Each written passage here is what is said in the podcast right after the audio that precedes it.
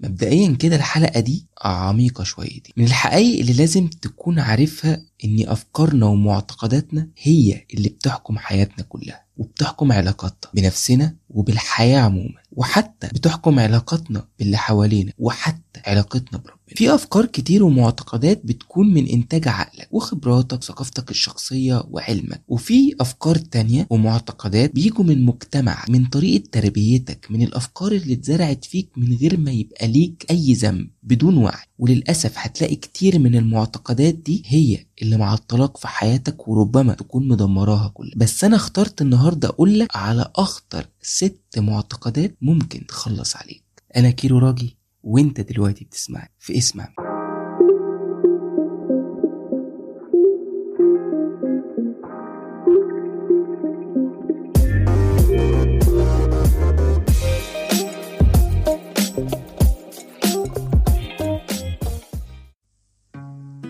أحداث الحياة كتيرة وكتير منها قاسي وبيسيب أثاره على مشاعرنا وأفكارنا ومعتقداتنا لسنين وربما لبقية حياتنا كلها.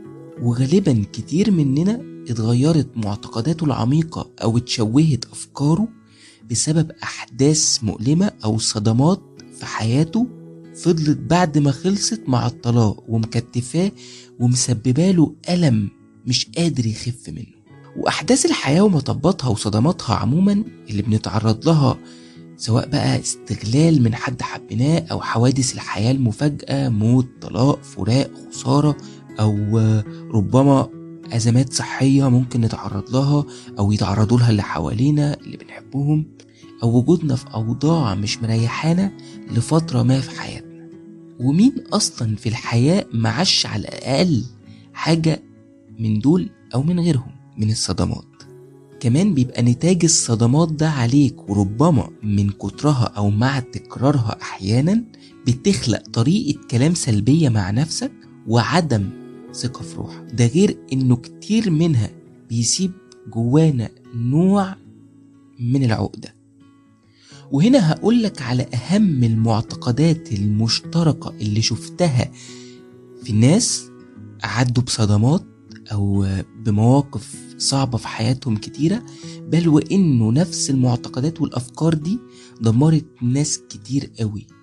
وأنا الحقيقة كنت واحد شخصيا يعني من اللي اختبر المعتقدات دي وجرب قسوتها في وقت من الأوقات.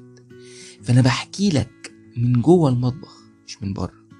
كل الحكاية إني عايزك بس تكون واعي لهم بينك وبين نفسك فتقدر بقى تعرف المشكلة فين وتحاول تحلها. أول معتقد إنك بتعرف نفسك بماضيك. شوف مفيش إنسان زي ما بيقولوا بلا ماضي. والماضي ده دايما فيه الحلو وفيه الوحش فيه النجاح وفيه الفشل فيه أخطاء وفيه قرارات سليمة فيه سعادة وفيه حزن. من الآخر فيه من كله. الأزمة إن في ناس بتتحشر في ماضيها ده وتحديدا السيء منه. وتلاقي حياتها مشيت والحدث ده أو التجربة دي أو الصدمة دي عدى عليها سنين وسنين بس هي لسه شايلاها معاها وماشية بيها. بل وإنه اعتبروا الماضي ده جزء منهم هيفضل هم معرفين نفسهم بيه سواء للناس أو للحياة أو لنفسهم حتى في مرايتهم الشخصية. تلاقيهم كمان في أي فرصة بيحيوا الماضي ده تاني سواء جواهم أو في حياتهم نفسها زي ما قلت.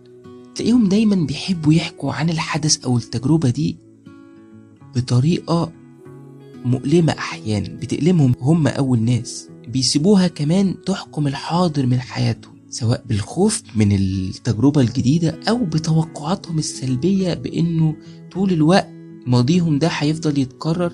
هقول مثال مثلا في حد بيكون مر بتجربة حب أو جواز فاشلة وكان فيها أذى نفسي كبير وفيها خسائر كبيرة. فتلاقي بعد سنين لسه الراجل ده أو الست دي شايلين التجربة معاهم وبيعرفوا نفسهم بيها.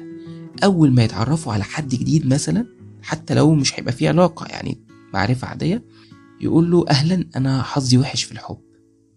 أو لأ أنا شكلي ماليش نصيب عموما في أي جوازة كويسة. أو مساء الخير أنا واحدة فاشلة في العلاقات. أو أهلا أنا الهبلة اللي دايما بتختار غلط.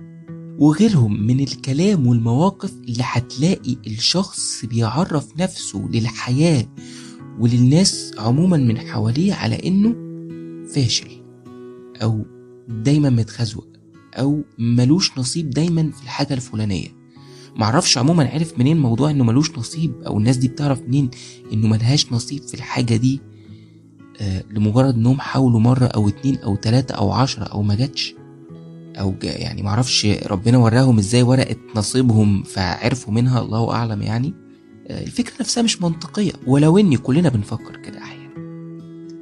كمان تلاقي حد بيقول لك آه أنا مش قد الحب أنا مش بتاع جواز أنا خوافة من العلاقات أنا آه مش شاطرة إني أكون في حياة حد أنا منحوس دايما في الحاجة الفلانية. مش بس في العلاقات وفي الجواز أنا بدي مثال. كل دي تعريفات لو مشيت وراها هتلاقي وراها صدمة أو صدمات يعني وعقدة ما لسه ما اتحلتش بشكل كامل أو بشكل نهائي جوه الشخص ده.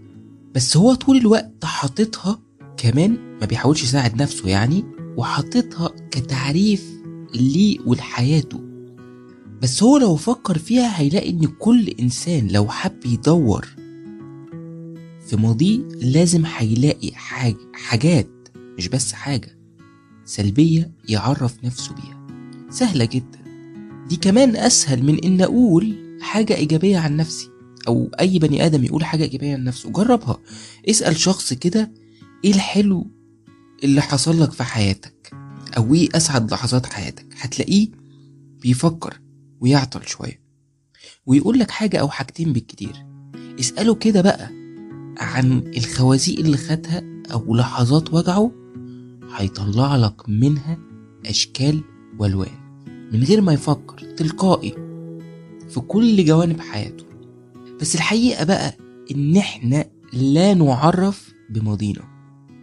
يعني الحدث السلبي أو الصدمة دي هتفضل جزء من قصتك. وطول ما انت بتحييه ولازقه فيك مش هتعرف تخف. وهتمنع نفسك من حياة ممكن تكون مبسوط فيها. ومش هتعرف تطلع لقدام بالشكل اللي انت تستحقه ولا اللي انت نفسك فيه. عشان ألخص لك المشهد هتفضل زي اللي بيشد صخرة بحبل ومصمم يمشي بالصخرة دي مع انه عنده فرصة إنه يسيب الحبل ده. لأنه عارف إنه الصخرة مش هتتحرك من مكانها مهما عمل. فالحل إن هو اللي يسيب الحبل ويمشي لأنه زي ما الصخرة برضو ما بتتحركش الماضي برضو ما بيرجعش. تاني حاجة إنك تعيش بمعتقد أو في ناس بتعيش بالمعتقد ده إنه كائن مكسور. تعرف قبل ما أخش في الجزء ده تقول لنفسك لو أنت يعني الشخص اللي ده المعتقد اللي هو عايش بيه أو من ضمن معتقداته؟ أو الشخص اللي حاسس بكده قول لنفسك إنه معاش ولا كان اللي يكسرني. دايما في أي لحظات صعبة تعدي عليك أي لحظة تحس فيها بكده قول لنفسك الجملة دي. المعتقد ده الحقيقة قد يكون هو أكترهم أو الشائع فيهم عند ناس كتير وأغلبهم حسوا ده بأسباب خارجة عن إرادتهم. لأنه مفيش حد بيبقى قاصد يكسر نفسه. لكن إحنا أحيانا اللي بنستسلم وبنسمح إنه الظرف ده أو الشخص ده أو التجربة دي تكسرنا الخطورة في المعتقد ده إنك بسبب صدمة معينة في اتجاه معين في حياتك أو تجربة صعبة أو مرحلة ما كانتش أريح حاجة بالنسبة لك أو وضع أنت ما كنتش حبه بتفضل عايش باقي جوانب حياتك بنفس المشاعر وبنفس المعتقد. فتلاقي روحك عايش من غير هدف من غير شغف. بتعمل كل حاجة من غير روح مفيش حاجة بتبسطك. حد يقولك مثلا الله أنت ناجح في شغلك. فتلاقي حاجة جواك بتقول آه بس أنا مكسور.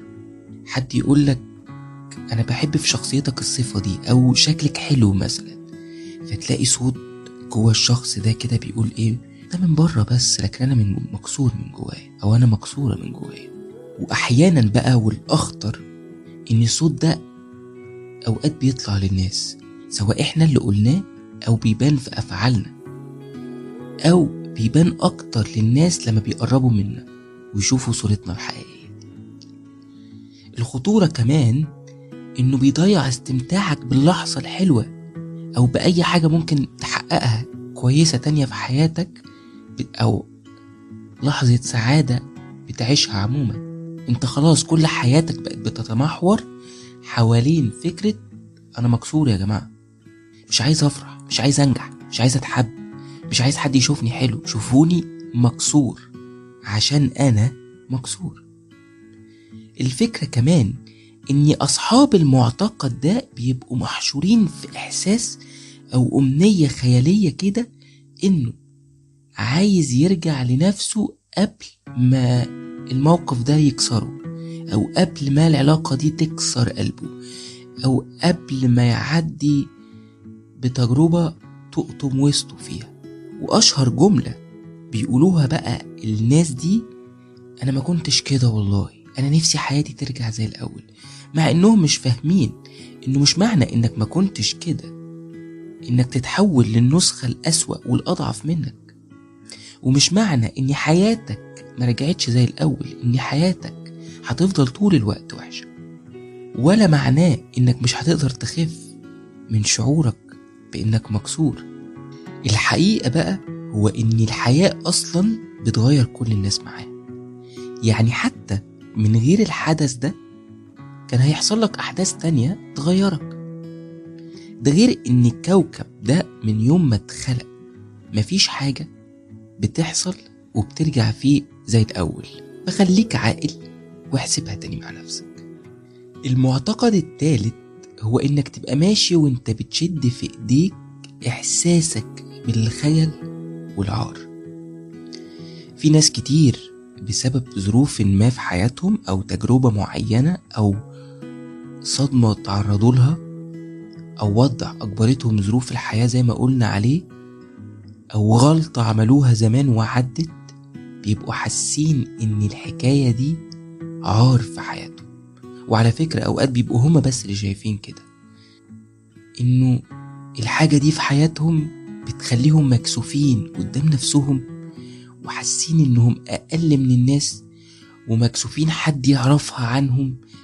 وحاسين إنهم ما يستاهلوش أي حاجة حلوة أو إن اللي حواليهم أي حد أي حد حتى لو مش فعلا هو كده فهو أحسن منه لأنه بس ما عاش اللي هم عاشوه أو ما غلطش غلطتهم.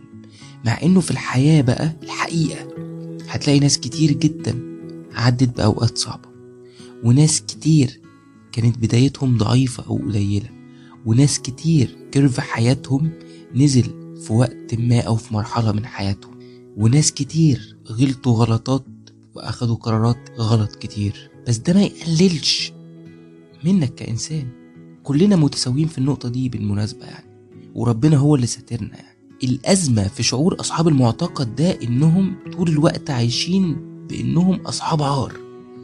مع إنه هتلاقي ربنا نفسه مهما كبرت أخطائك وخطاياك بيسامحك وبيمسحها لك مادام لحقتها وتبت عنها. أما لو خايف من أحكام الناس فصدقني لو اتشال الستر وكلنا بقينا عريانين بأخطائنا وأفعالنا وأحداث حياتنا قدام بعض كلنا مش هنقدر نبص في وش بعض أبدا. طبطب على روحك وافهم إنك بني آدم زيك زي اللي حواليك. لا هم أحسن ولا أنت أقل. المعتقد الرابع بقى يا سيدي بيبقوا صحابه عايشين بيقولوا لروحهم أنا محدش هيحبني بماضية وأخطائي أو بظروف حياتي دي.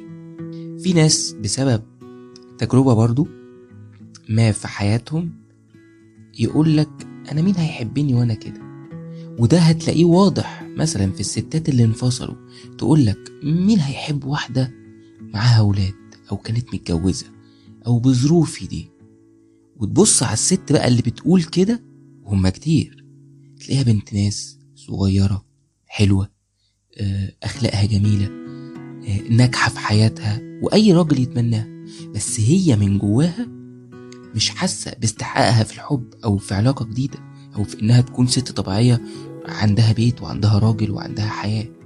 بصة بس على النقطة اللي هي شايفاها غامقة في لوحة حياتها كلها وقافشة فيها.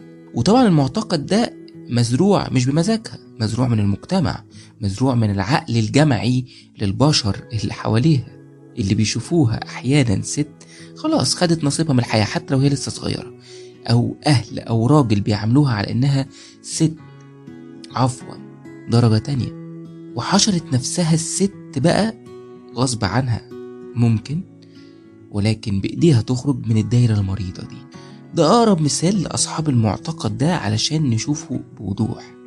الفكرة كلها إن المجتمع بيحط معتقدات وبيربينا عليها وبيصنف مين يستحق إيه ومين يعمل إيه ومين ما يعملش إيه وما تفهمش المعتقدات والستاندرز دي مين حطها وجبناها منين. بس للأسف هي بتحكم حياة ناس كتير قرروا يصدقوها على إنها واقعهم ومصير حياتهم وهي مش كده. المعتقد بقى رقم خمسة إنه الوحش اللي حصل لك في ماضيك هيفضل يحصل لك تاني في حياتك وفي مستقبلك. توقع الشخص بعد صدمة كبيرة أو تجربة مؤلمة تكرار الحدث أو تكرار الفشل أو تكرار الوجع في حياته طول ما هو ماشي يعني فشل في شغل أو في اتنين قالك أنا كل ما أشتغل هفشل. حد انفصل مرة اتنين قالك أنا كل ما أحب أو أتجوز هطلق أو هتطلق. حد دخل كام مشروع وخسر مثلا قالك أنا فقري كل ما هجرب حاجة هخسر كل ما أدخل في حاجة هتفشل.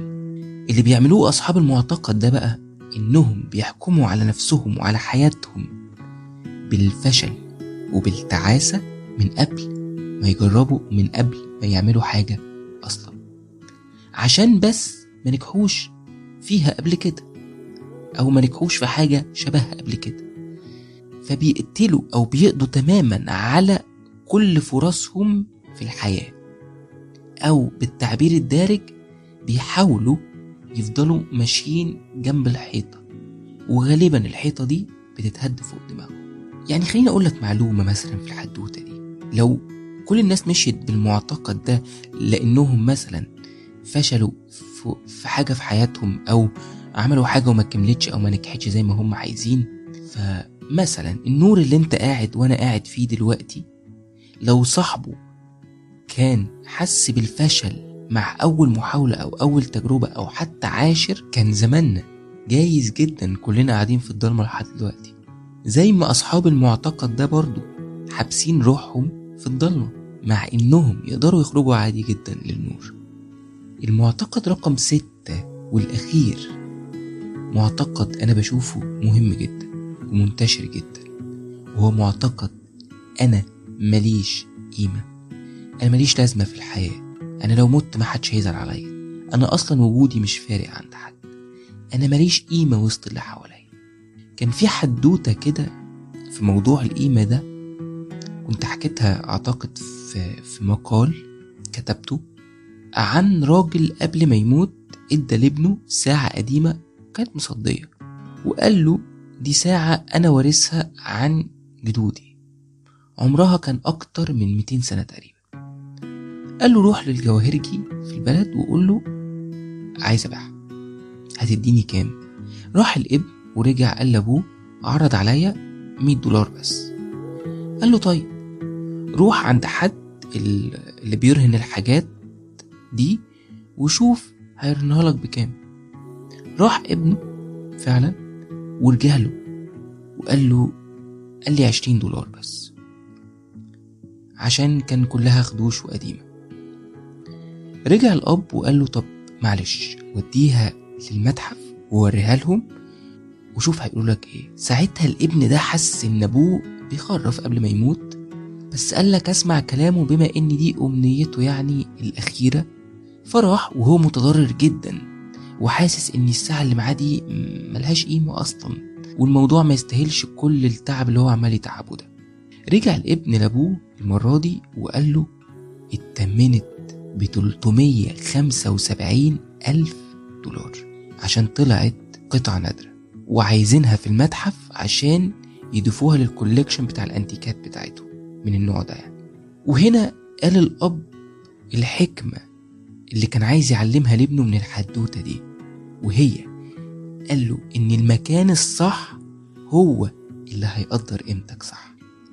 لو رجعت المعتقد أي شخص مش حاسس بقيمته الحقيقية بقيمة نفسه هتلاقيه لازم عنده عقدة ما جواه من موقف وهو صغير أو من طريقة تربيته الغلط أو من كتر صدمات كانت قاسية عليه أو دخوله في علاقات مش شبهه مع ناس غلط كل ده هو اللي خلاه في الآخر يحس إنه ملوش قيمة.